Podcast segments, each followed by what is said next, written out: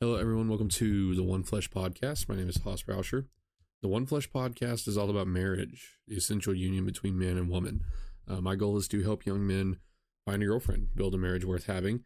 Uh, we do that by typically having conversations. I pick a topic and I talk about it, um, talk about my marriage, talk about uh, people that I know, experiences that I've had with other people. I talk with uh, guests sometimes when we have guests on. Uh, we discuss marital topics, uh, how to create that marriage, and how to maintain it.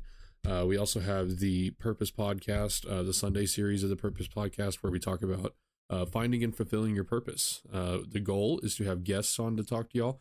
Uh, I think I'm a pretty cool guy, but I know I don't have all the answers, uh, and I definitely don't want to act like I do. So the goal is to get cool guests on to come and share their experiences, guys that are good at what they do, good at what they're going to be talking about, and have good experiences. on the Purpose Podcast, you will be getting a guest this weekend. I'm very excited about that. Uh, he's a really cool guest. I really cool, uh, really enjoyed talking to him. Um, he is from Orion Concepts, so y'all have heard of OTG, Orion Training Group. Um, he runs the Orion Concepts page, uh, which is the uh, the meme. How do, you, how do you say it? The meme force of Orion Training Group. Uh, it's it's very funny, but uh, he runs the meme page, and he's actually a really cool dude. Uh, he's anonymous, uh, so that it, you know it kind of protects his mission, and you'll hear about that. We talk about his uh, anonymity on the episode this Sunday, um, and why he does that, and the advantages of that. You know, some of the disadvantages of it, uh, some of the dangers of doing that. But he's anonymous, but uh, nonetheless, he has a lot of good things to say. Had a lot of good recommendations from people that I trust. Uh, so really excited to to have him on tune in on tune in on Sunday for that. Um, today we're going to uh, it's going to be a solo episode. Um, like I said, guys, I know I try to get some guests on for One Flesh. Uh, it's it's difficult because I want to make sure that you're getting good information. Uh, at the very least, you know, not to say that my information is just always right or uh, or correct, uh, but uh, I can stand behind my information a lot better than I can stand behind somebody else's information. Uh, so um, I want to make sure that uh, you're getting either good information or my information that I'm willing to stand behind. So that's kind of the idea. Um, today, I guess we'll do a little bit of a, a, baby update. People have been liking those. We bought paint for the nursery. I don't know if we had bought paint last time. I think we had. Um, but we bought paint for the nursery. Not much progress uh, made on that yet. I think we're waiting on uh, some people around us that may want to help paint. Um, waiting on me to probably get in gear as well uh, and go help paint that. Um, we'll get it painted. We're gonna go with like a, a tan and some greens and stuff like that. It's gonna be very uh, hunting slash foresty type of uh, type of vibe, and uh, really enjoying it. Everybody is uh, kind of astounded at the fact that we're gonna be waiting. We are still getting uh, all the uh, all the unsolicited advice, which everybody knows I'm a big fan of unsolicited advice. Just I'm a big fan of unsolicited advice the correct way, and so uh, it's just very funny hearing people. And man, I don't want to. I guess this can go one flesh, and maybe I'm just going to rant a little bit. But um, the way that some people are just so miserable with their kids, uh, and you know, it's not just their kids. The the, the people that I'm talking about, um, they tend to be miserable about just just about everything. Um, but I don't know. They just they seem so miserable, and I'm sorry, but if you're when when it has to do anything with with uh with with kids and and wife and all of that stuff and your reply is just that it sucks and there's no other way for it not to suck. Um i just i just have serious questions about what you're doing uh and and what you're trying to achieve with that with that relationship and with that dynamic. Um i've heard a little bit of that as you know some some big doomer doomer d o o m e r doomer vibes uh on a lot of the uh, a lot of the kids stuff lately, and I just don't like it. I mean, I hate always hated it with marriage when they say, "Oh, you know, once you get married, you're never gonna have sex ever again, and you're uh, you're always gonna be angry and all that stuff, and like it just ruins your friend your friend's life and uh, forget all your hobbies and forget having money. It's it's like the same way with kids, and I just don't get it. I just don't get it. It's it's to me, it's almost like a uh, really. I think the reason I have an issue with it is because it feels like people are blaming their kids for something that they have full control over. Um, you know, I have a lot of respect for people that uh, put their kids into a lot of uh, a lot of sports and to put a lot of effort into their kids' sports. I have a lot of respect for that, but let's not act like that's not a choice. Um, you know, and if you're from work or you know me, don't take this any of this personally. I, I know a lot of people. Uh, it's not to say that really any of them like me, but I know a lot of people. So if you think this applies to you, chances are it probably doesn't. Um, but you know, it's like kids' sports. I've heard it all my life, honestly. Um, all my life, you know, and I will say that that's something that I don't think my parents ever really did. If they did, I never noticed it, but was like blame us for all the sports that we're doing. You know, you hear all oh, softball twenty four seven and and uh, and football all the time and soccer and this and that, and they just they sound like they're blaming their kids uh, for being a part of a lot of sports or a lot of this and a lot of that. Like they don't have control over that, and that's that just irritates me. I mean, y'all know, I, I used to not be this way, but I'm a big ownership guy. You know, I, I'm a big fan of Jocko. I'm a big fan of taking ownership of things, uh, and and doing every controlling everything that you can control before you look outwards uh, into the world. I haven't always had that mentality, uh, but I do now, and it's like it's just nails on a chalkboard to hear somebody not take responsibility uh, for some of the situation they're in. Not to say that I don't still do that. I'm sure I do. I'm sure I complain to uh, people like Brett or my wife or uh, my buddy Cade, and I'm sure it may sound like that to them that I'm not taking ownership of that. Uh, willing to admit that there's a very good possibility that that's the case. I just don't know how other people can do it. Um, not other people, but I, I, I have a hard time listening to people do it, and I don't know how other people listen to it. Um, it, it, it's tough, and I've heard a lot of that, you know, mixed into some of the unsolicited advice uh, that that I get. Um, and I'll I'll say this: if you're listening to me and you know me personally uh, in a different context, don't let me do this when I have a kid. Don't let me like complain about things that are in my complete control. Um, please don't let me do that because it's it's been frustrating just just hearing some of those things. And I know I may sound holier than thou, but I, I'm really not. I mean, I know I do it. I know I do it, and I do my best to catch myself on it. Um, you know, I'll say this. I'll say this multiple times to to multiple people that will back me up on this that I'll start in complaining about something and then I'll quickly, quickly back that up. Um, when I say back that up, not with like evidence, but I'll backtrack on that. I'll start complaining about something. I'm like, well, you know, man, I should probably not really be probably being a little bit of a jerk about that. Let me let me back that up a couple steps. I could have done a lot more to help this situation or like I just I try to. It's it's a mindset thing and when you're in that mindset, like I said, it sounds like sounds like nails on a chalkboard to hear other people not do that. Uh, and people do that with their kids quite often, and it's it's really frustrating. Um, it just it, it really is, and so that's something I've been kind of going through lately is just all the unsolicited like negative advice. Uh, and I, I hate even condemning any sort of unsolicited advice because I've been such an advocate for it, and I am. I think if you and here's here's the deal. I, I think that your your unsolicited advice needs to be truly to the benefit of somebody else uh, not to like complain or you know they, they may think that they're giving me the benefit and i always look at it in that context they say hey uh, you're not going to enjoy uh, you're not going to enjoy this i don't want to say anything specific but you're not going to enjoy this for at least you know two two you know eight months. You you won't be able to that's one that everybody's you're not going to be able to sleep for eight months. And it's like well thanks for that i guess you know like maybe they're trying to prepare me um uh, like tell me how to figure it out i guess you know like if if you have a helpful tip let me know that. Um maybe they're just trying to relate to me like i said maybe they're trying to warn me i don't know um but it's just like get ready to never sleep it's like okay well um was could you exercise any control over the amount that you slept i mean i get it there's a kid i'm not ignorant to the fact that there's a kid that's crying and it's hard to sleep when the kid is crying i just i don't know i don't get it like did you try to work shifts? Did you have anybody help? I don't know. I don't know. I don't understand. Um, maybe I'll understand. Maybe I'll come crawling back to the microphone uh, in March and you'll hear the baby in the background and I'll be like, I haven't slept for 18 hours. You know, like maybe that's maybe that's how it's going to go. I just feel like I feel like people have more control over their circumstances than what they might think that they do. Uh, and it's been it's been frustrating to listen to some of that uh, over the past couple weeks. You know, the the lack of ownership, especially when it comes to their children. I've heard it in the marriage, and it's it. it I, I get it in the marriage. Like I, it's it's nothing new. But now that I have a kid, just the complete lack of ownership when it comes to some of those those kid things. Like I I fully mean it. Uh, I fully mean it. I will not let my kids overrun my marriage. I refuse. Um, I absolutely refuse. Uh, I I think that um kids have, and a lot of people will use this in defense of not having children. Uh, but I think that kids uh, can ruin some marriages. I don't. Well, let me let me back that up. I don't think the kids are what ruin the marriage. I don't think there's any situation where the kids, you know, nefariously ruin the, the marriage or having the child is what ruins the marriage.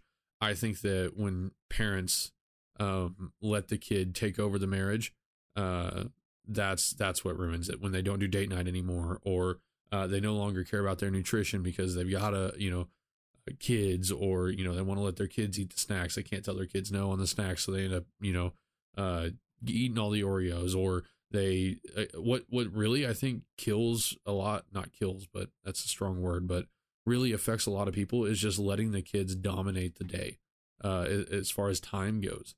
Um, you know, you want to give your kids the most opportunities that you can.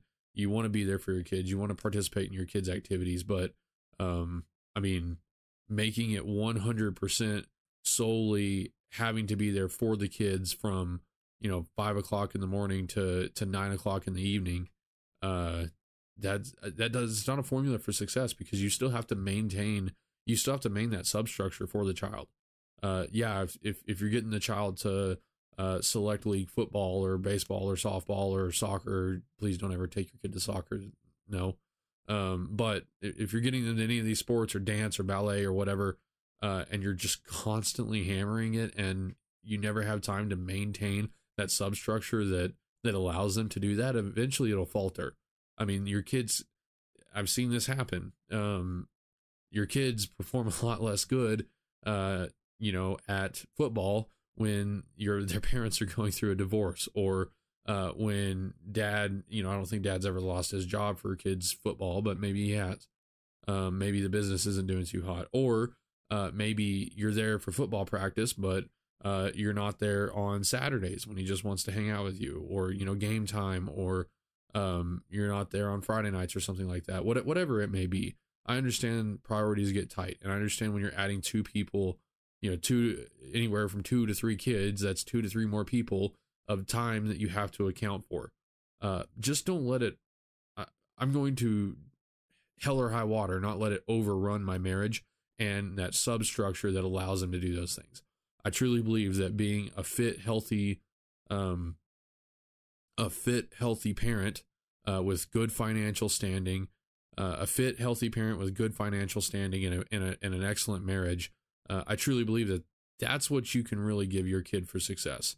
Not all the all the you know all the sports, all the uh, all the extracurriculars, the you know the sports, the uh, the clubs, the all all of that stuff um yeah it will help your kid and it's good experience and stuff like that but if you really want to make your kid successful uh give them a a, a home with a good marriage um healthy foods uh give them a fit dad that wants to go and do things uh with them uh and and to be honest if you really like if you if you really want them to to excel at something uh, playing five different sports isn't always the way to get there. There are some people that you know play baseball and you know, you can be like Kyler Murray, and when he goes to the NFL, he has a sitting MLB offer. Very few, I think, very few people do that. Um, to me, it seems a lot more logical to be like, hey, uh, try a couple of these things. Try one thing a year to to you maybe run two sports a year, one that they've done for a while and one that they're trying, and then they pick between those two. Um, you don't want to bounce around, but uh, instead of playing three sports at one time or three sports a year, invest your time into like getting really good at that one sport. Maybe you do a fall softball league instead of of uh, you know a fall baseball league or a uh, what am I thinking? Yeah, fall baseball instead of basketball, or fall baseball instead of football, or you know do jujitsu instead of the rest of it. Um, whatever it might be, uh, let them exercise in in that one realm. Uh, and to me, that that's going to make things more successful. You know, again, I may come crawling back to you in five years when my kid wants to play all this all the sports every single sport there is and they want to do uh you know boy scouts or or uh dance or whatever it might be. Um have no clue what i'm having whatever their sport of choice is uh cheerleading whatever it might be maybe i'll just crumble and cave and you may hear me in in 10 years when i've still got the podcast saying oh yeah by the way uh let your kids do all of these sports and try all of them and and sacrifice uh, you know, everything that you have for for these extracurriculars. I don't think that's going to be the way it's going to go. I really don't because again, I, I, I truly believe that the value that you can provide those kids uh, requires more time, uh, more time and more attention than than what you're able to give them if they're running around to, to three different sports and, and doing all of those things. I don't know. Call me wrong. Call me crazy. Um, I just hear a lot of that, and it's not just one person. It's really not. I've seen it all of my life. Uh, I've heard it from almost everybody that I've talked to that has kids. So there's a good chance that I'm just wrong. there's a good chance that I'm just wrong because a lot of people say that. Uh, and I'm a I'm a big fan of you know rejecting modernity and embracing tradition. Uh, if if they tell me that's the way it's been for years, and and there's a bunch of people that do it that way, um, maybe it's just extremely arrogant of me to think that I'm going to be the one guy to do it different and to be se- successful about it. But also, sometimes that's what it takes is being the one guy uh, to do it different and to do it successfully. So, um, I, yeah, I don't know, a bunch of question marks. Really, really, the goal is to be able to have that time back to be able to, you know, invest in them when when I am to that age. You know, if they do, let's say I have three kids and they all do two sports, um, that's a lot of time throughout the day. And hopefully, I've got businesses built up. Uh, I've got my income built up. I've got my savings built up. Hopefully, I've got the means to be able to buy a lot of my time back uh, and to participate in those sports. You know, it's it, will be nothing to get them to three different practices in a day and get my workouts in and have time with DLN uh, and do all of those things. You know, hopefully by that time I have that, but that's not always possible. And so you have to you have to have priorities set, um, and those priorities to me have to flow down uh, to your children as well. And you know, unfortunately, you should you shouldn't make mom and dad's marriage a priority for your kids, but understand that it is a priority for your kids. Um, it's a necessity for them. Now they shouldn't go every day thinking about, am I going to ruin mom and dad's marriage? That's not what I'm saying. What I'm saying is you have to keep in your mind that their priorities are not, you know, faith in baseball. Like, you know, faith should be number one for your children, but then a lot of people next they put sports or, you know, they put school in there, like, you know, uh, church and then school, like for their kids as far as what is what is good and what is necessary for their kids. I believe that's wrong. You know, it's faith and then mom and dad's marriage is like right there as far as what is going to make this kid successful, happy, and healthy. You can't put mom and dad's marriage, you know, way down. Well, as long as he's got straight A's and as long as he's doing good in football, mom and dad can get divorced and he's still going to be okay. Absolutely not. Uh, studies don't show that. Lies, damn lies, and statistics. They are, all of the statistics uh, show that if mom and daddy get divorced, uh, he's got a worse chance of success. So marriage needs to stay up there. Your health and fitness needs to stay up there. Um, I could pull you up all the studies you want to see. It doesn't matter. I'm not going to throw studies at you because I hate statistics, but just common sense even says that having a fit and healthy dad is going to create a fit and healthy son a lot of times, or at least have good and healthy habits. All right. Um, I, have seen it. We know this is true. Uh, so I did, I did say before I started ranting that I was going to rant, but that's the, that's my baby report for the day. Is that I've been hearing a lot of negativity, and I don't necessarily like it. Um, I'm okay with negativity. I'm okay with warnings. Uh, if people are if people are taking ownership of the issues, um, I really dislike negativity when there's a lack of ownership. Um, and it's it's hard to hold my tongue on a lot of that. It just it just it really is. I just have to internalize it and then uh, sit down and yell at a microphone and post it on the internet for all those people to hear passive aggressively. That's kind of what I have to do to deal with it. So, um, anyway, on to the, the actual topic of the day. Um, uh, on to the actual topic of the day. We're going to talk about creating a culture of accountability in your marriage. Um, it's something that, you know, like many things in my marriage, it's, it's hard to quantify because I don't want to, you know, we can give it all to the Lord and say that he's, he's made us really lucky and he has and he's given me a great wife and he's given me a great marriage and he's given me all the tools for success. Um and you know we had to we still had to put in that work. Um you know the work that Dion and I have put in uh, to the marriage has been very, very beneficial. We were given the tools to do so. Uh you know somehow we found our way even without you know reading and uh reading the bible and, and being a part of these sunday schools and stuff like that we were still able to to foster something really really good and to do that work um, and it was uh, it, it's paid off dividends. And you know, I talk a lot about setting up standards, uh, setting standards in your marriage. I'll do just a general caveat that you all have known, you all know, that you all have heard. Um, make sure you you know this, and I say ad nauseum.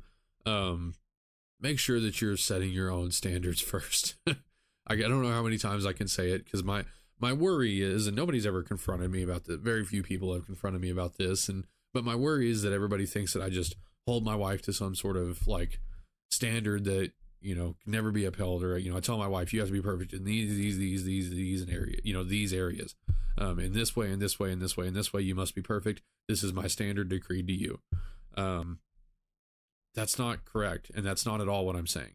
What I'm trying to say is that it is the most loving thing you can do to hold somebody to a to a high standard, a standard that is difficult to achieve, a standard that's going to take work, a standard that increases uh that that increases in its what am I trying to say? Uh standardness. Um it's it, it's it's it's ever increasing. You're always uh making new goals, you're always striving to to hit new levels for the standard. Uh and and a standard that's reasonable. Um but it's also the most loving thing that you can do and a prerequisite for being able to hold somebody else to a standard as long as if you're holding your, yourself to a standard sorry my words are really not working today uh, you have to have a standard for yourself and you have to hold that standard for yourself before you can hold anybody else to it. It doesn't work like that okay? I've seen it happen. I've had personal a lot of personal run-ins with it of this is my standard for you but it's not the one i hold for myself. It doesn't work. I've said it a thousand times. Um, I have to caveat it on every episode because I'm scared. Uh, I'm really terrified that people are not going, not terrified, it's uh, hyperbole, but um, I'm worried that people are not going to understand. That's what I'm saying. You have to hold this standard for yourself before you can hold it to other people. And as a matter of fact, um, the reason I believe that you hold other people to this standard is is because you should treat other people how you want to be treated uh, or you know the silver rule uh, from you know skin in the game i wish i could find it it's actually right here is don't treat people how you don't want to be treated yeah it's right here uh, golden rule let's see yeah this is uh do not treat i actually turned it to right there like i grabbed it for this first one that's crazy uh, do not treat others the way you would not like them to treat you. Uh, more robust? How? Why is a silver more ro- silver rule more robust? So don't treat other people um, the way you would not want them to treat you. Uh, I wouldn't want somebody to see me lacking in my standards and not say something. Okay, I that is so frustrating, and it's probably the most. You know, a lot of people talk about the arrogance of holding yourself to like a higher standard you know the arrogance of, of thinking that you could possibly hold yourself to this higher standard thinking that you could be above above average in, in any sort of way and making that your standard a lot of people think that that's arrogance what's really arrogant is not wanting somebody to critique your current standard what's really arrogant is is not wanting somebody to say hey i think you're missing a standard right here this is what i see this is how i think it could help you and uh, this is this is just what i see and i think you should know to say, man, I don't like it when people do that. I just want to live my life the way I want to live it. To me, that's real arrogance. That's that's like real arrogance. It's not the guy that goes out there and says, "Oh, uh, for me and my household, um, we will do the dishes every single day." A lot of people think that it's just kind of like an arrogant thing to, like, do you think you're better than everybody else that doesn't do their dishes? Um, no, I don't think I'm better than everybody else. I just think I'm willing to hold the standard to that to that level. I think I'm willing to do that. I don't think I'm better than everybody else. I think I'm just willing to hold the standard. Uh, what's really arrogant is when somebody comes into your house and they say, "Man, I, I really got to tell you, you know, your your dishes are kind of rough. You haven't done them in three days. Like, are you are you okay?" Um, if somebody comes into my house and they legitimately see now the dishes are kind of it's a trivial topic that probably shouldn't be mentioned. But if somebody comes in there and they see like, for example, if somebody came into my guest bathroom or something like that and there was mold that I hadn't noticed, and they just don't say anything, um, I'm going to be upset. Like if I found out that you knew and you didn't say anything because you thought it would offend me because it like is being dirty or something like that. Um, like I don't want that for people. I'm not going to be upset with you, but um, I don't want other people to to hold their tongue around me when they see something legitimately concerning. Okay, that's that's the silver rule, And on the other hand of that, and you can read skin of the game as to why it seems like the same thing. It's really not. I'm not smart enough to understand it, but um, it's the same thing for the golden rule. I want somebody to tell me that. If my breath stinks, I want somebody to tell me. Please, dear God, do not let me go into public with stinky breath. Why would you do that to somebody? I I don't understand why you would do that to somebody. I actually I do understand because it's hard to tell them. It's very hard to tell them because you're worried that they might be offended, and they might be the type of person to get offended. Um, it, but it's just it's it's wrong. Um, it, it's wrong to let somebody fail like that unless they're the type of person that is just determined to fail if you try and i'll give you this if you tried a few ways to to to help that person they're just not receptive to it well then we have to look at the best way to help them is just to provide an example um, but at the very least you should make every effort you can to help them uh, and and to say something and to speak the truth uh, when you have it i read something in uh, 12 rules for life that said um, not not telling the truth and telling a lie uh, is a difference in magnitude, not kind, or a difference in. Yeah, I think that's what it is. Uh, it's a difference in magnitude or a difference in order, not a difference in kind. So basically, what that's saying is lying and telling the truth is of the same kind of of of I guess transgression, maybe, or uh, the same type of uh, of sin is a bad word, crime, maybe. I don't know. Um, it's it's the same type of bad. It's just different orders of magnitude. Okay, it it would it would be bad if my buddy had bad breath and I just didn't say anything about it. It would be even worse if he asked me and I said no. Um, I, I take this very seriously. I take this very seriously with my wife. Um, literally, um, she had bought some pants and she asked, "Hey, does this uh, does this make my butt look good?" And I legitimately, most husbands would fall out of their chair if they heard this. I said, "No, it doesn't. They don't actually. Um, they don't do that at all." um, they they don't look good on you. And most husbands would lose their minds. But it's it's a lie to say otherwise. It is a lie. You're not you're not helping anybody by saying otherwise. Okay. Talking a lot about standards. Um, you must hold. So what I've done here is I've established my reasoning for why I hold other people to a standard and why I hold myself to to a standard. Um, you know, Jordan Peterson has something like love love yourself like somebody who uh somebody that you care for care for yourself like somebody that you care for something like that i'm not good with with the quotes um i'm a concepts guy not a quotes guy basically what he's saying here is that he he draws like the pet. Um would you make sure your pet has their medicine? You really care about your pet? Would you make sure the pet has has their medicine? Some cases you would. Some cases it's really expensive medicine. In some cases they can just do without it. But if it's like if you were able to go in uh if your dog had heartworms and they say hey you've got to run this for for six months or your dog is literally going to die in a week you would make sure that they had their medicine. Don't skip the pills.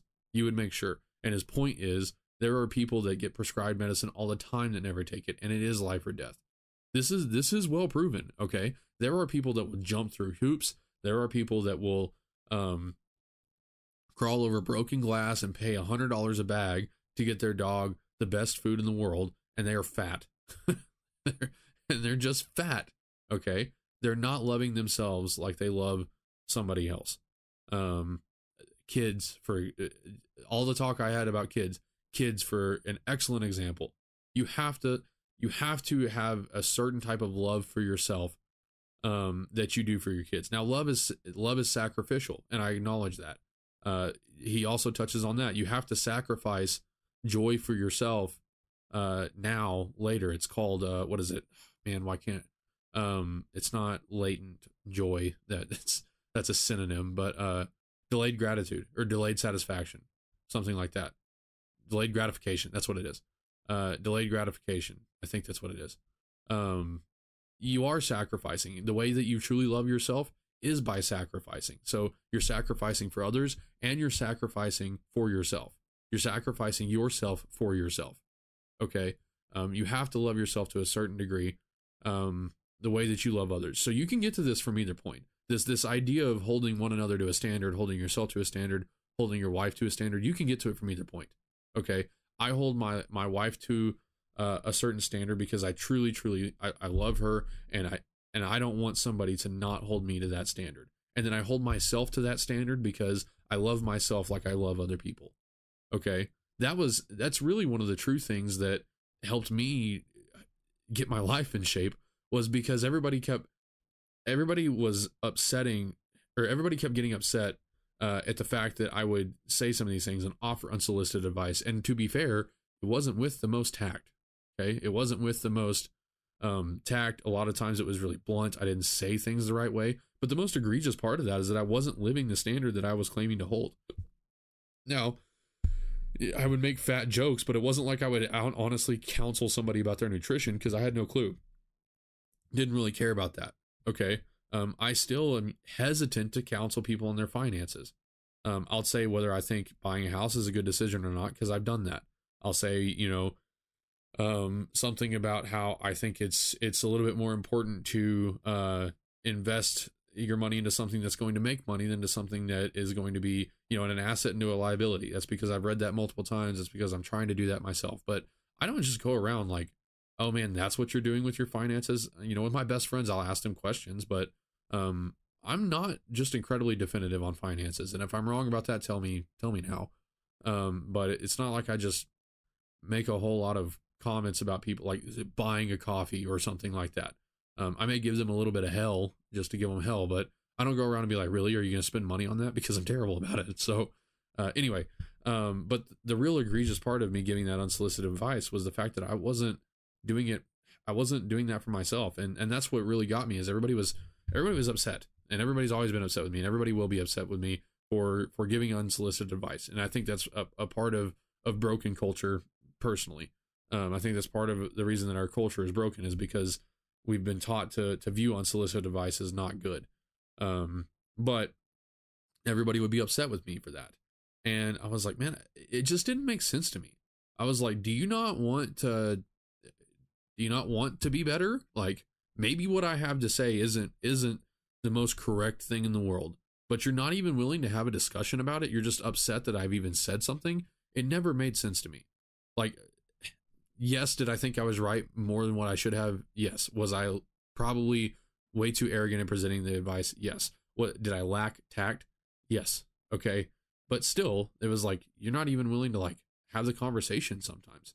It's like I say this and you just don't talk to me because you're so upset that I would have the gall to question your decision.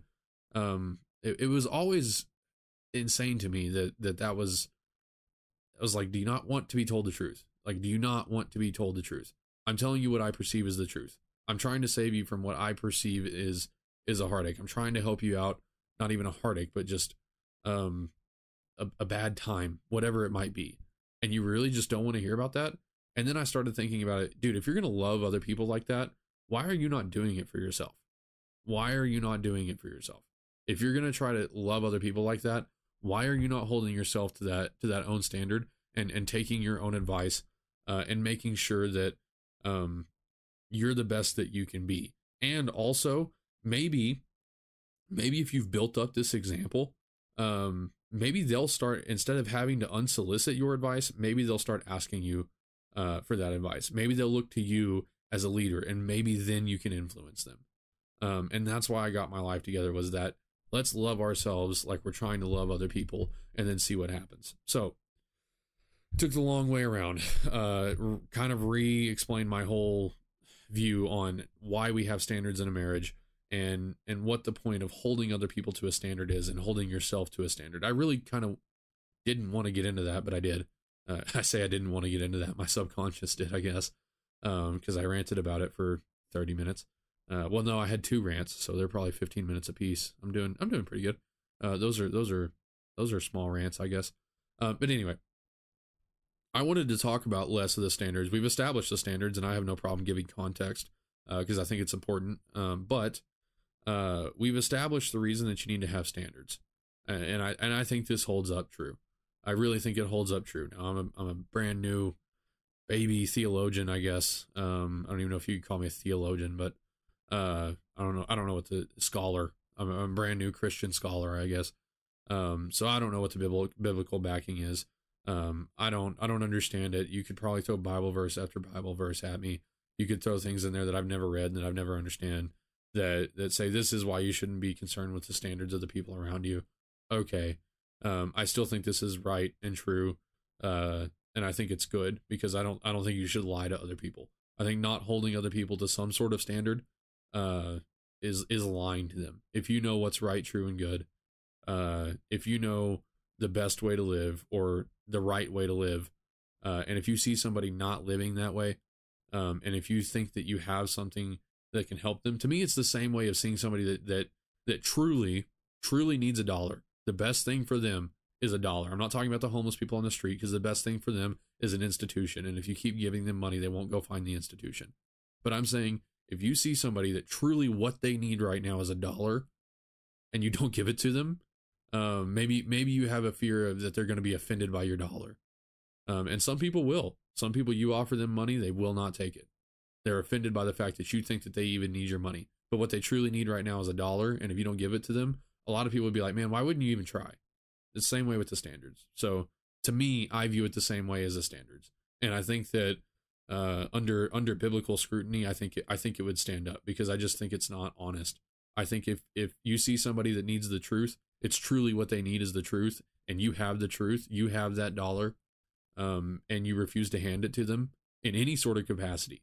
I'm not I'm not saying again, I'm not saying you have to go up to them and say, hey, uh, hey, you're fat.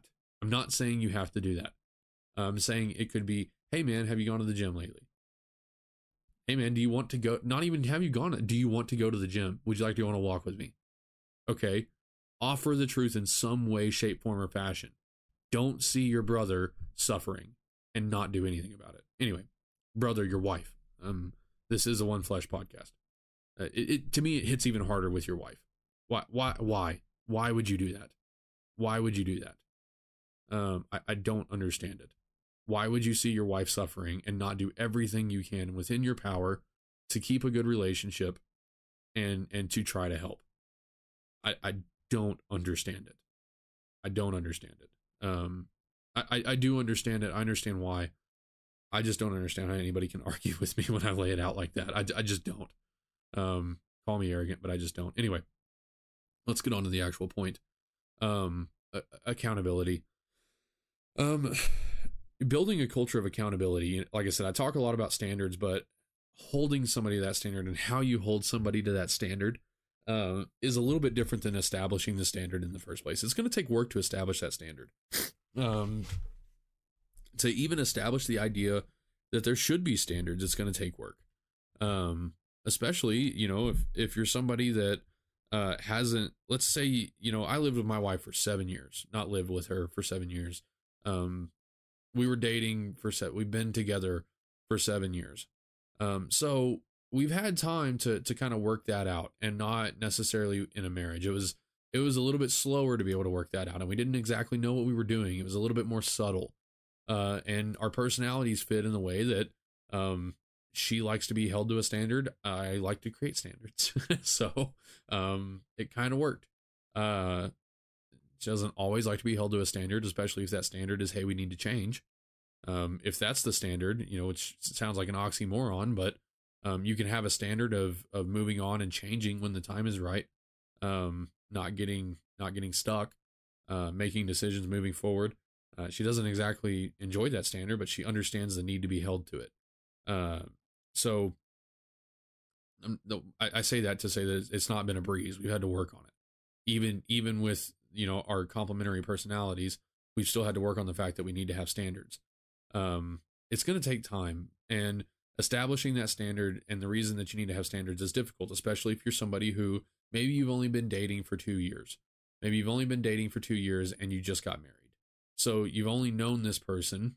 So let's say you legitimately you're married to this person you've only known this person for two years uh, you're going to have a tougher time establishing those standards as quick as they need to be established um, th- this is why I think it's better. Um, this is why I think, you know, we had a little bit easier of a roll into marriage because we lived together. That I'm not an advocate of living together. What I think happened was, actually, let me back up. I think we had an easier roll in of living together because we had dated for so long and established those standards, and we had already kind of established ourselves as an independent unit because we moved away from our families. Um, I don't advocate for that. I especially don't advocate for living together before marriage. I don't. I think the con, I think the cons outweigh the pros. what I'm saying here is that you're going to have a tougher a tougher road if you're both adults uh, and if you haven't if you've only known each other for two years or something like that and you're married trying to establish these standards. It's going to be difficult because you've got all these challenges at once. That's really what i'm trying to say is you've got the living together challenges you've got the married challenges. If you're still around your family you've got the family challenges and then you've got to try to to stack standards on top of that. We were able to kind of knock some of those out uh, very gradually okay? And again you might throw this back at me and say well this is why it takes a long time why it needs to take a long time to date. I don't i don't agree with that. I think that doing all of these things under the confines of marriage while it may be tougher in the moment i think that um the the the possibility of failure by not doing this within the confines of the marriage uh, is a lot more difficult or the, the, the possibility of failure is a lot higher especially as adults. Um, we were teenagers. There's a good chance that if Dylan and I met in our 20s that we wouldn't we might not still be together. Um and that kind of hurts to say maybe i shouldn't say that but i mean there's a good chance that if we didn't have to do this as children not children that sounds bad um if we didn't have to do this as teenagers um that we wouldn't have had the ability to slowly learn and grow like that um that it would have backfired on us trying to live together and it would have backfired uh doing all of those things um, we were able to slowly and gradually work through it and there were still a lot of struggles that Probably would have been better if we were married. Anyway, you're going to have a tough time if you're just jumping into a marriage and trying to establish those standards. But what's next? What's after the establishing the need for standards and establishing those standards is holding each other to them. That's the that's the next uh, conclusion. Um, maybe not conclusion, but the next step uh, is having accountability to that standard. Um, once again, I'll say it. It starts with you. Okay, it starts with you it starts to holding yourself accountable. Uh, it starts with holding yourself accountable. Um, that's where it starts. Uh, what we're talking about is building a culture of accountability. Uh, a lot of people don't they don't look at it, and I don't know if this is a gift. I don't know if this is a curse. I don't know if everybody does this. Um, but one of the things that a gift that I believe that I have been given, I, I'll call it a gift because I think it was given to me. Uh, I'll call it a gift because I believe it's a gift. I'm not saying that I'm given some gift that nobody else can possess. I'm not trying to say it in an arrogant way. I think it's a gift for me is to be able to apply these concepts uh, in different realms of life in in other realms of life. I can apply my marriage to business, and sometimes it people get kind of weirded out. They're like, "We're having a business meeting. Why are you talking about your wife?" Or you know, we're doing a leadership summit. Uh, you know, for business. Why are you bringing up your wife? or you know i'll kind of my marriage and or talk about marriage and i talk about all these business things that that i have going on i see the correlation there um i see the correlation heavily i i read leadership strategies and tactics and he i don't know that he talks about marriage once. He might. Um but i read that book as a marriage and a friendship book. Didn't talk about marriage or friendship once. I mean he talks about not being friends with your subordinates um but didn't talk about marriage or friendship once. Did I read that in a business context? I did, but I read that mostly as a marriage and a friendship book. So, one of my gifts and abilities, I believe, is to apply these concepts that are seen in other, draw parallels, notice patterns. That's something that I've always been good at. Uh, I remember they gave us this like GT test, gifted and talented test in in school, um, where like if I remember correctly, ninety percent of it was pattern recognition. Um, 90% of it was like pattern. Can you recognize this pattern? Or can you replicate this pattern? Can you complete, complete this pattern? And I remember being good at that. So I see these patterns in business. I see these patterns in my marriage. I see these patterns in my friendships. I see the solutions. I'm able to uh, take the solution that worked here, modify it, and fit it in my marriage and in my friendships. Uh, I believe I'm able to do that. And one thing that has kind of gotten me lately is the, the tools for building a culture in a business in in a leadership setting uh, at your business, I, I, don't exactly have the tools worked out yet, but um, the effects, the the causes and effects of creating a culture in a business correlate directly into your marriage as well. Your marriage has a culture, whether you think about it or not. You know, we talk about company culture. The company I work for, we have a culture committee. Uh, now, the culture committee, I won't. Well, now I've gotten myself into a hole. Um, I'll say it like this: they they they focus it more on like culture as you might think about it, as in like everybody has different cultures, and, well, maybe not.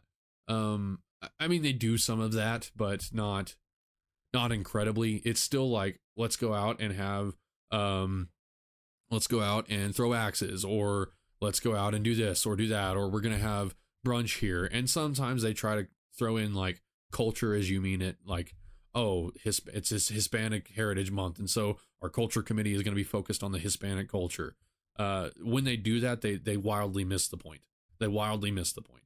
Can you do some of that? Yeah sure whatever um, but it's still under the context of building your own unique company culture. That's what culture means in, in business is hey how do we create our own company culture with our own set of values um, and, and, our own sets of, of mentalities for executing on those values? Uh, what are our values? How do we execute on them? How do we get everybody on the same page for executing those values? Um, it's it's important. Cultures exist whether you want them to or not. You can have a culture of laziness you can have a culture of ambition you can have a culture of discipline you can have a culture of uh, ideas and creativity. Uh, preferably, um, you have multiple of the good ones. You can have a culture of lying. Uh, you can have a culture of maybe false accountability. What am I looking for? The people that are willing to throw anybody under a bus at any point in time. Um, you can have a culture like that. Uh, been in a culture like that. Um, it sucks. It's a it's a that's a sucky culture when you fear that you're going to get thrown under the bus literally any second of any day.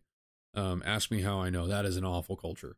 Um, I've been at companies that do that. I've been at companies that don't do that. The companies that don't do that had a much better culture. Anyway, um, companies have a culture, whether they like it or not. They can try to ignore it. They can try to say we just come in and we do our jobs. Uh, if that's the culture, then you have to develop that. But you have a culture whether you like it or not, and your marriage does as well. Your marriage has a marriage culture. Now it's just two people so it's kind of hard to call it a culture. Uh, maybe honestly, a personality would probably be a better word to to prescribe to it. You know, I think culture describes the personalities of of a collective. So, um, you know, I think culture kind of describes the the a part of having a culture is the personality types of of the collective you know common personality traits of the collective they're ambitious uh, they're diligent, they're disciplined, um, those kind of things, eh, along with um, how do they display that? Uh, not only those personality traits, but how they display those. Um, but it's the same thing in your marriage. It's almost like your marriage has a personality. We can call it a culture. We can call it a personality. Uh, tomato, tomato. I think when it comes into marriage, because I'm, I'm playing a little bit off of the one flesh. Um, but your marriage has a culture. Your marriage has a personality, and um, this is also one of those things. Let me go look at the redacted um, culture cast because he had a comment on it was the uh, the law of excluded middle, I think. Um, the Overton window and its consequences.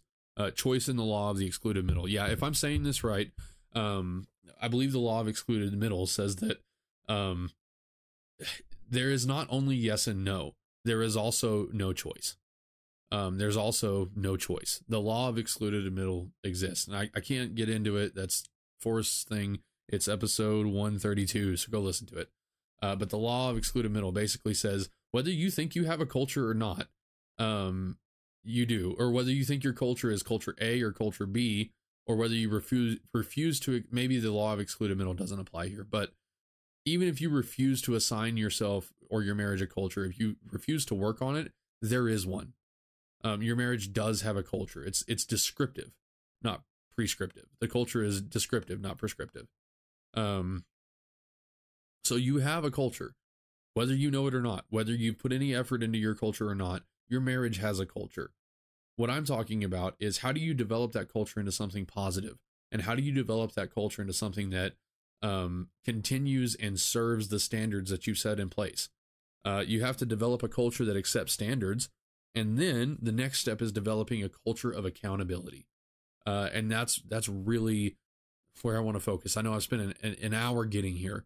Uh, i hope it's been a beneficial hour but um, this culture of accountability uh, is something that i was striving for for a long time. Um, something that we were able to i mean we've we've had it for a little bit now but something that kind of came to fruition and something that i'm incredibly proud of you know with myself and and my wife is this this culture of accountability um, to those standards that we've set up. I believe you must set up standards.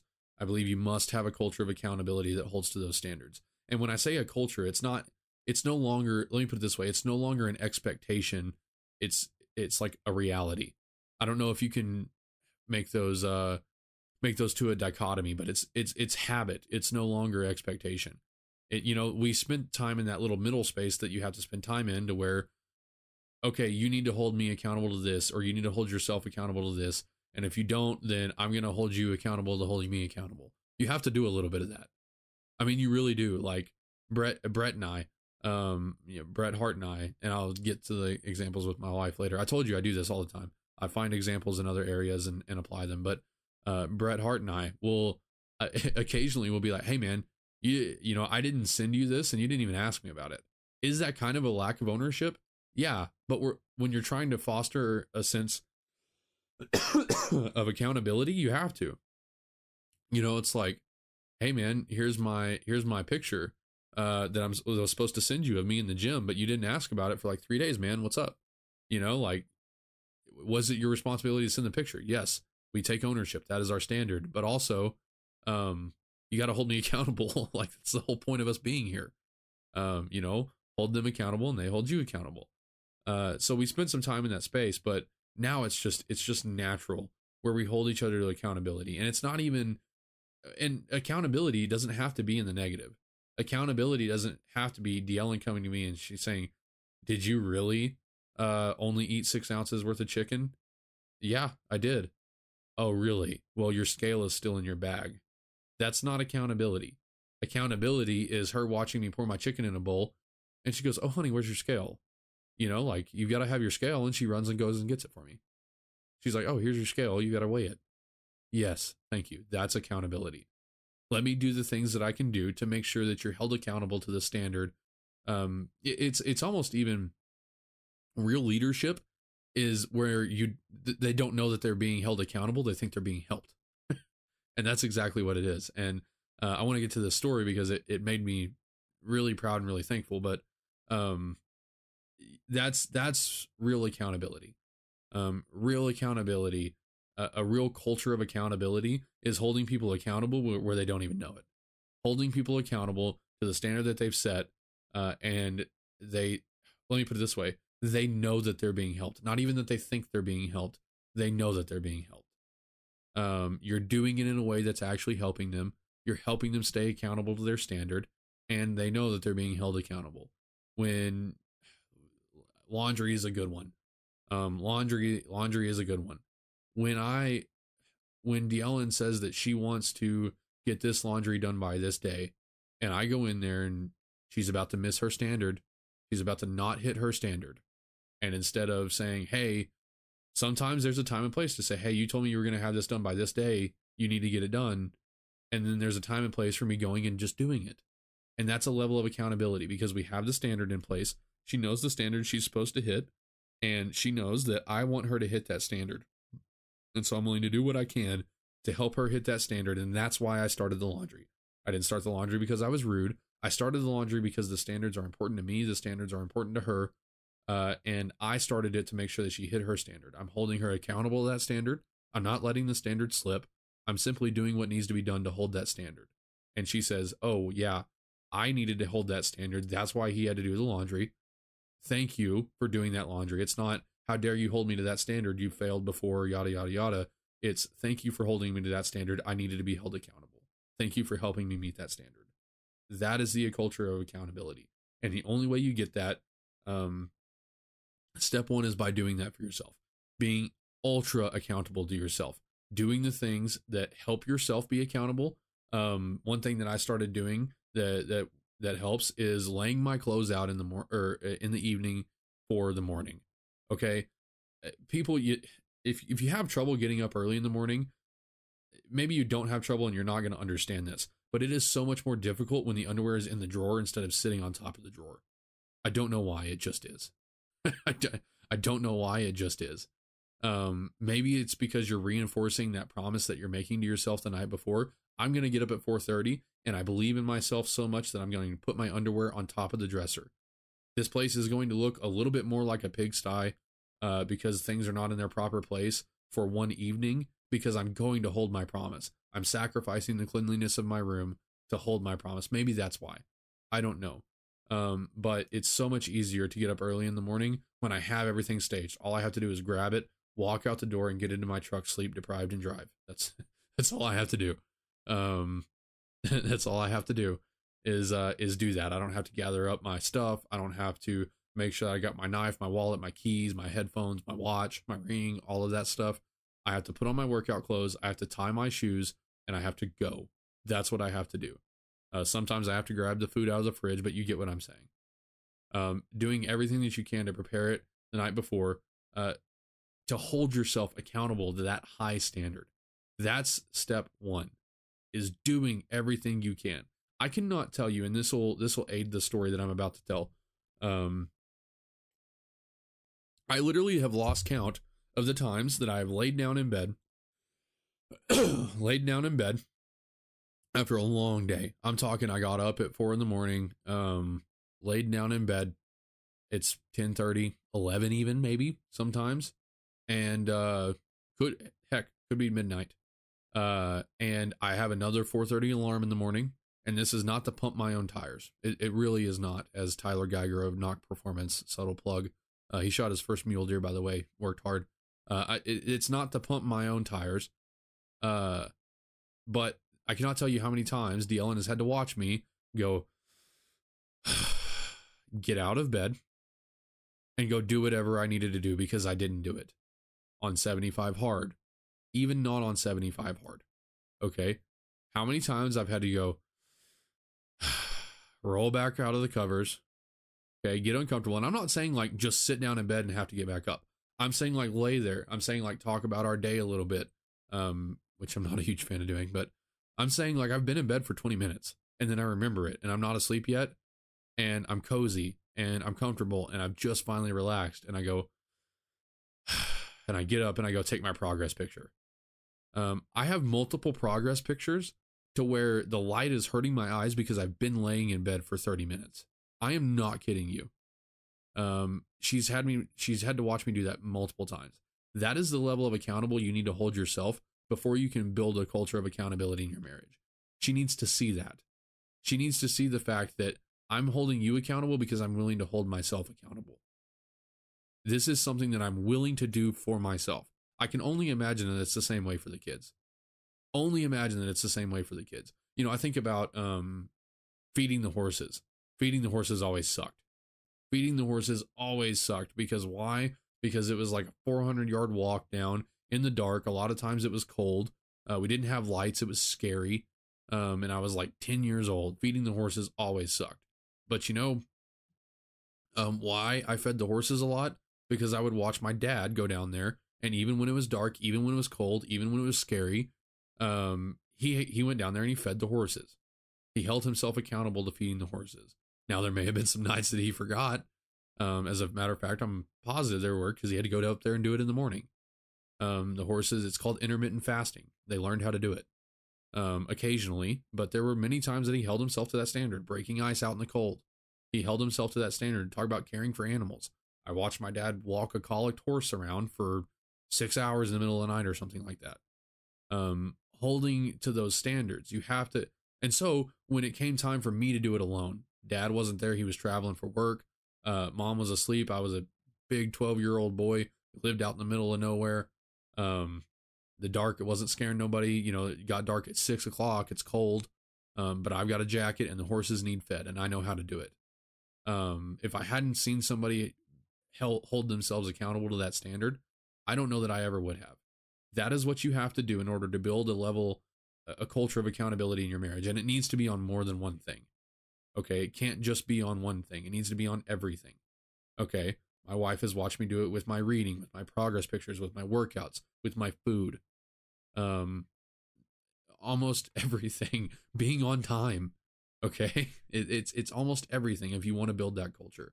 So the story that I've been holding back is, uh, last night we've had this thing where I'm in, I'm in a, a kind of a Bible study. It's, it's not a Bible study. It's a men's accountability group. Um, where you meet as men and you talk about the things that you want to do uh, part of that is reading your Bible and, and praying through the Bible and all that stuff. Um, and they ask you, how many days did you do it? Uh, the the one rule, which I would hope it would be in a men's Christian accountability group, is that you can't lie. Um, so how many days did you do it? Uh, how many days did you say you were going to do it? How many days did you do it? Uh, did you do it effectively? What are some other things that you needed to be held accountable to? Um, part of that is reading the Bible, and you establish, um, you establish how many days you're going to do that. Now, I'm no stranger to discipline. Okay, I've been doing it for two years now. I'm not the most disciplined person in the world. I'll never claim that. Um, it, it's it's constant strive for discipline, but I'm no stranger to discipline. Okay, there I've gone 105 days doing two workouts a day, tracking my nutrition and reading 10 pages a day. Okay, I I can I can do discipline. So when the question came up, there was no question in my mind. I'm going to do it seven days a week. Okay, there is nothing more important than uh, where my soul goes after death. There is nothing more important than holding to what I believe is right and true and good. I hold the truth in such high regard that there's nothing more important than sticking to the truth. Uh, so if I can do all those other things on a daily basis, surely I can read my Bible. Surely I can read my Bible. It's not even 10 pages. You don't even have to commit to 10 pages. There are books that I've read 10 pages a day of for, you know, years now, two years now. Um, I can do the Bible seven days a week. So I said seven days a week. Um, I'm going to do this seven days a week. No ifs, ands, or buts. Um, I'm I would be lying to you if I said that I hadn't failed that. I have failed. I I do. I've failed phase one of 75 hard so many times. I'm not saying I don't fail. I'm saying I, I set a high standard for myself because I know I can do it. Anyway, uh, last night it was a tough day. I've been having this thing go on with my legs where I don't know if I've got some sort of nerve damage or compressed disc or something, but um, been really discouraged with that. I've really been trying to hit my fitness hard. It was just a tough day. I've got a lot of irons in the fire. I was up literally yesterday from four o'clock to like 10 o'clock when we finally laid down in bed um, after preparing all that stuff. And it's going to be another night like that. I'm, I've still been talking. This is going to be, it's already an hour long episode. It's probably going to be an hour and 30 minutes. And I've still got to post it and make dinner. And, ugh, um, wow. Yeah. We're going to be in bed until about 10 o'clock again today. Um, I still haven't read my Bible, by the way. Uh, but uh, it was one of those days. And I needed to get up at four o'clock in the morning again this morning. It's what I've got to do in order to get my workout length and to do my work and all that stuff. You get it. Yeah, you get it. I I do a lot. Um, look at me. I'm special, I guess. But um, she knew that I had to do that. Well, about 30 minutes, and I just I had just gotten to the point where I was ready to fall asleep. You know that where you finally close your eyes and you're okay with leaving them shut. You know what I'm saying? Like, you know, you you you settle down and you're about ready for bed, and uh, we listen to like music on a timer when we get ready for bed. It, it kind of helps me wind down. Uh, we put it on a timer. We don't. We're not sociopaths. We don't do it all night. If I forget the timer, it's really awful. Uh, but we put it on a timer for like 30 minutes or something like that, and fall asleep to like some soothing music. I just gotten to that point, and then bam, eyes wide open. Um, forgot to read my Bible, and I went. and, um, she could tell, and she was like, "What'd you forget?" And she was like, Bible? And I was like, yes. And she was like, well, number one, th- this is really awesome. Number one, she was like, well, number one, don't sigh so hard about it. Like, what are you doing? Like, that's what you're going to sigh about, which was really, really funny and really awesome. I mean, to think about it, like, that's what you're going to sigh about is having, having to read your Bible. That's, that's what you're going to be upset about. Give me a break. Uh, and the other thing was she was like, okay, I'll go get it. And I was like, huh? She's like, yeah, I'll go, I'll go grab it. Keep in mind you, she's pregnant. Um, she's perpetually cold. Uh, she's also settled down into the bed. Um, and uh, the Bible's in the next room. She would have to walk right past like three air conditioner vents, uh, go into the next room to get it. Uh, and she did. She she legitimately went and got it. And I laid there.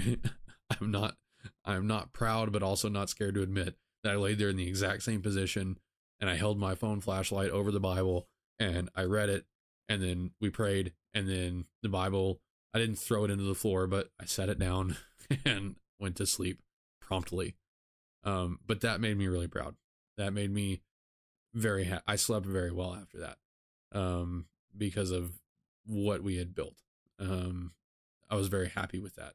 That made me very very happy um, that we had built that level that level of accountability. And honestly like this isn't this isn't christian thought or Christian language, but it was just like, you know, let, let me put it this way: it should be I should give total thanks to to God for that. Really, that's what I should do. Um, and I and I struggle with this, but it's also the prideful part of me is just like a big C, like big C. This is what happens when you get when you when you when you create standards for all the flack that I get for holding those standards, for all the people that tell me I'm stupid for for holding my wife and myself to those standards. Uh, to see that happen and to see her willfully and willingly go do that uh, and hold that level of accountability um, and be okay with it uh, and to enjoy it. I was like, see, like it, it, I felt proven right, and I and it made me feel really good. Like I said, all the glory needs to go to somebody else. It's it's not me, um, and I know that. And again, maybe it's something that shouldn't even be said, but it was just like a big, big "I told you so" moment of where I felt like what I was doing was was right because we had that culture of accountability. Um, it's yeah. Anyway, so that's my episode for today. I talked way longer than what I thought I was going to, uh, way longer than what I needed to. Honestly, I procrastinated this episode because I didn't really know what to say. Um, been tired, had a headache all day, dealing with my leg thing. Um, but I sat down anyway.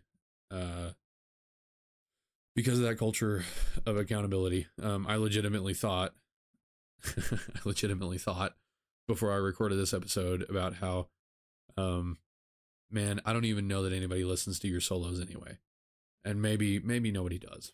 Um, if you listen to this, you know what? I don't typically ask, and I'm not gonna look at the numbers, but if you listen to this, send me something. If you make it to this point, send me something and let me know because I was really discouraged before I sat down here just because I was like, man, I don't think anybody listens to these anyway. And it was like, really, nobody would, you barely even post your solos on Instagram. Um, so uh, sometimes you do, sometimes you don't. Um, nobody would probably even notice if uh, you didn't post a Wednesday episode because I didn't want to talk about this. Uh, just, it wasn't that I, I'm not passionate about the issue. Obviously, I am, but I just didn't feel like it. I, did, I couldn't come up with the words. It was very difficult. Uh, the intro to this is always the hardest part. Um, and I did it anyway because I'm accountable to whoever is listening to this. I know there are, I know there are some, um, but I'm accountable to whoever is listening to this, and uh, and and that has had that mindset change that I owe to to other people.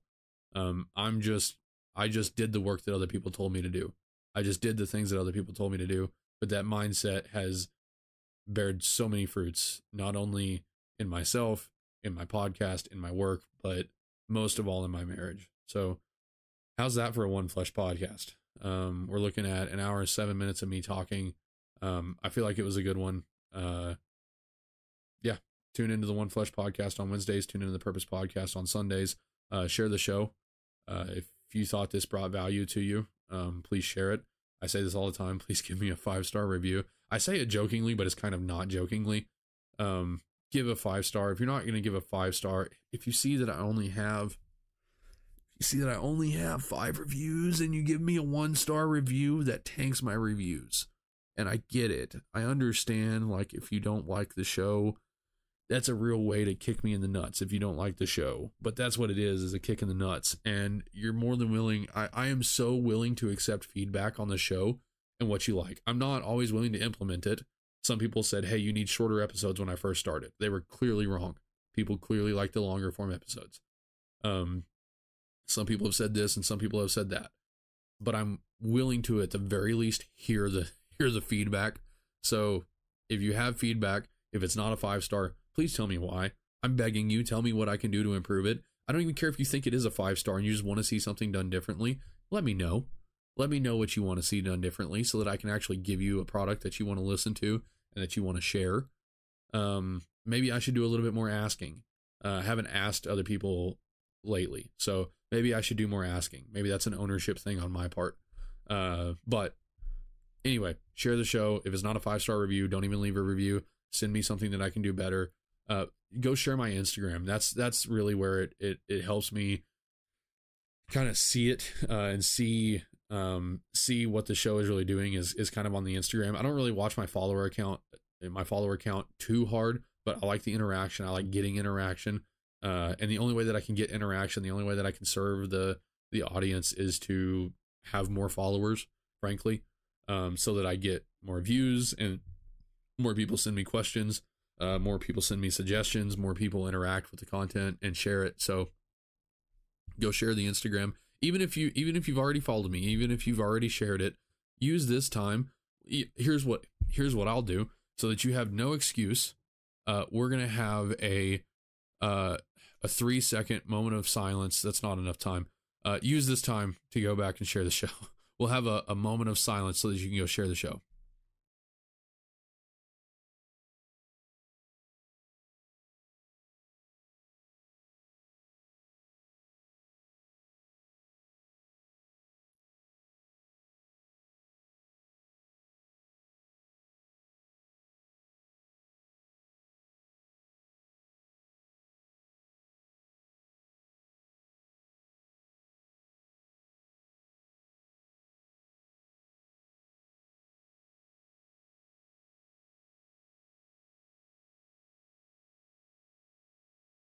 Did you share the show? I gave you a moment of silence. You had a moment to do it. Did you share the show? Go share the show. Thanks, guys. I really appreciate it.